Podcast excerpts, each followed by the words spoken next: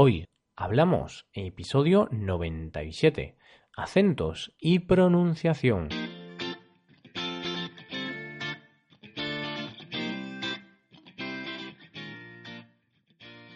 Bienvenidos a Hoy Hablamos, el podcast para aprender español cada día. Ya lo sabéis, publicamos nuestro podcast de lunes a viernes. Podéis escucharlo en iTunes, Stitcher o en nuestra página web hoyhablamos.com. Recordad que en nuestra web tenéis disponible la transcripción completa del audio que estáis escuchando. Ya estamos a viernes, amigos. Finalizamos una semana más y ya casi hemos llegado al fin de semana. Así que es tiempo de tranquilidad y relax. Como siempre, en el episodio de los viernes hablamos sobre algún tema variado. En el día de hoy quiero hablaros sobre los acentos y la pronunciación.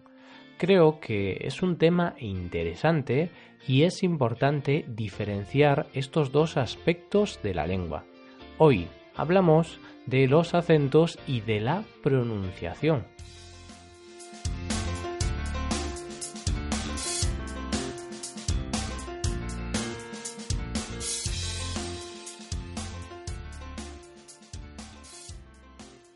El primer tema que tenemos que tratar es qué es el acento y qué es la pronunciación.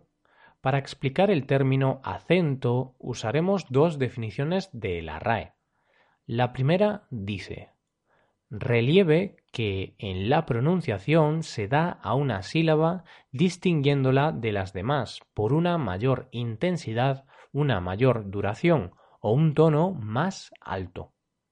La segunda dice conjunto de las particularidades fonéticas, rítmicas y melódicas que caracterizan el habla de un país, región o ciudad. Con estas dos definiciones podemos entender que el acento es la forma con la que se habla, las características específicas de la forma de hablar de cierto grupo de personas. Por otra parte, si vamos a la definición de pronunciación, la RAE nos dice que es la acción y efecto de pronunciar. y si buscamos la palabra pronunciar, nos dice que es emitir y articular sonidos para hablar. Es decir, la pronunciación consiste en emitir un sonido determinado para hablar. En el caso del español, cada letra o conjuntos de letras tienen una pronunciación determinada. Por ejemplo, pronunciamos casa, guisante, gigante. Y el motivo de esa pronunciación es por los conjuntos de letras. Y ahora diréis, pero Roy, acento y pronunciación es lo mismo. Ambos consisten en qué sonidos emitimos cuando hablamos. Pues no, no es lo mismo, son cosas distintas. A menudo escucho la siguiente frase. Quiero mejorar mi acento. Quiero tener acento español. O en el caso del inglés, quiero tener acento británico. Estas son frases que dicen algunos estudiantes que se sienten mal cuando hablan un idioma extranjero, porque tienen acento.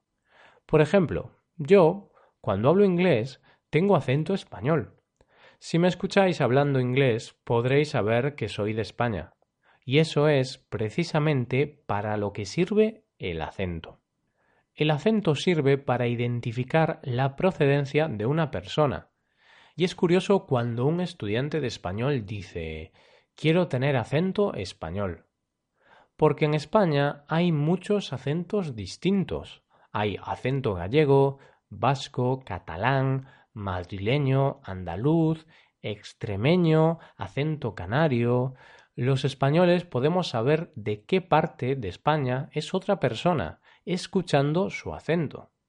Y lo mismo pasa con el inglés. En el Reino Unido hay acentos distintos según la región. En Escocia hablan de una manera y en Inglaterra de otra. Y gracias al acento puedes saber de dónde es una persona, cuál es su procedencia. Y por otro lado, tenemos la pronunciación. La pronunciación es simplemente saber los sonidos que tienen las letras y conjuntos de letras y emitir esos sonidos, pronunciar esos sonidos. Al saber estos sonidos podrás decir palabras y la gente te entenderá. Por tanto, la pronunciación sirve para que la gente te entienda cuando hablas. La pronunciación tiene el objetivo de facilitar la comunicación entre las personas. Por supuesto, en español la pronunciación cambia un poco según el país.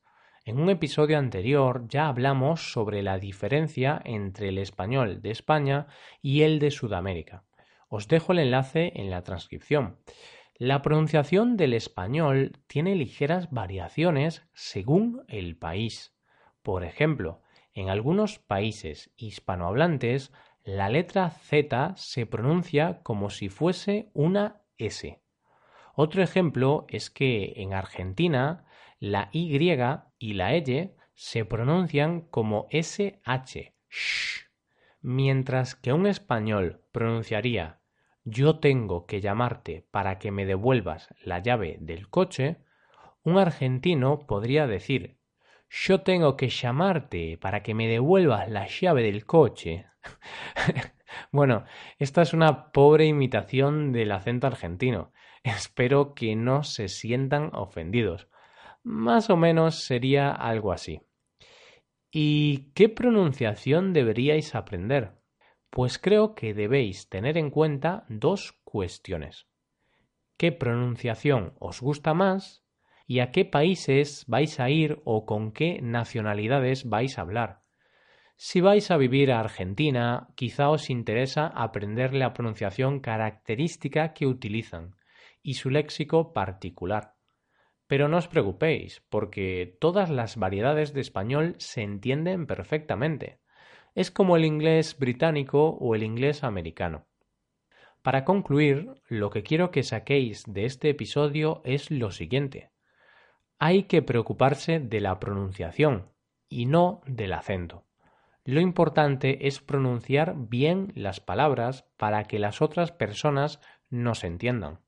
No pasa nada si habláis español con acento inglés, con acento americano o con acento chino. La gente os va a entender. Tu acento servirá para identificarte, servirá para saber de dónde eres.